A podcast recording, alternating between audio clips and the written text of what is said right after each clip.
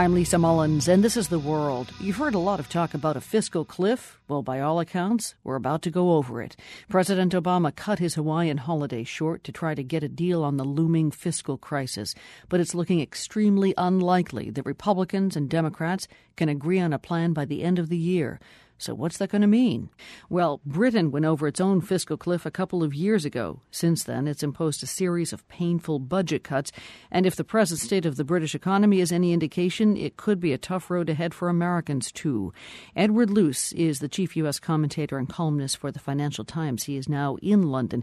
Edward, is this a fair comparison? Can we look to Britain's own experience with the fiscal cliff as a kind of harbinger of uh, what could happen with the U.S. economy? Politically, it's not a fair comparison because Britain deliberately went over its own self created cliff uh, with its eyes open. It, it, actually wanted to do that. The new Conservative government, uh, coalition government that was elected in 2010, took the view that Britain um, was suffering for its sins, and the sins were namely too much spending and too high debt. And so it, as you said in the introduction, it instituted an austerity program which is going to continue till 2018.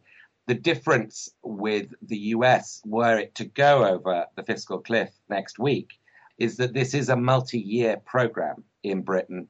And what we're looking at in the US is a, a one year sequester to the tune of $500 billion rather than a, a rolling um, six, seven year program. Does that mean sharper pain in a shorter period of time?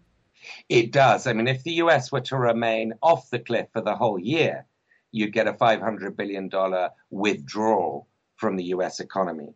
If it went over the cliff for one or two weeks, then you'd only get a fraction of that. Because remember, this is an annual spending cut and tax increase that the sequester would bring in. What are some of the, the other differences between what happened in Britain and what you see happening right now in the US? Well, the US had a, a big stimulus in 2009. It's had a very aggressive action by the Federal Reserve since then to inject demand into the economy. But on the fiscal side, it's really reached a, a dead end, an impasse in America. Um, you're no longer in a, a fiscal stimulus phase, but you're not really in an austerity one. You're kind of in neutral. The US is growing 1.5 to 2% a year. Britain is zero growth. So it's at the other end of the spectrum.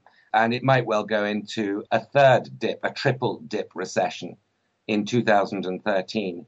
Um, I guess, you know, the key question with America is not whether it goes over the cliff, because I think the probability is that it will, but how long it stays over the cliff. That that seems to be the real question. And what's the international interest in that? What would be the knock-on effect? Well, the world economy has been um, uh, really bumping along. Uh, China's slowed down considerably. Europe's not adding anything to growth. India's slowed. So America, to the extent it is growing, is sort of half leading whatever global growth we're having.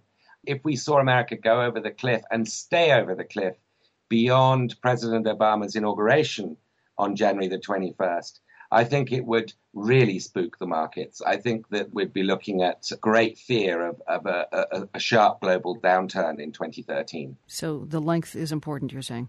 The length is very important. And do bear in mind that we've also got coming up very soon the sovereign debt ceiling in the United States. So I don't know how we mix those metaphors, cliffs and ceilings, but that's also a, um, a potentially very unnerving moment for the markets because if John Boehner can't get his Republican caucus behind him to strike some kind of a deal for the debt ceiling, there is a real possibility that we revisit August 2011, but that on this occasion it goes the wrong way and America, at least temporarily, doesn't honor its debts. And that would be of an order of magnitude more serious than the fiscal cliff.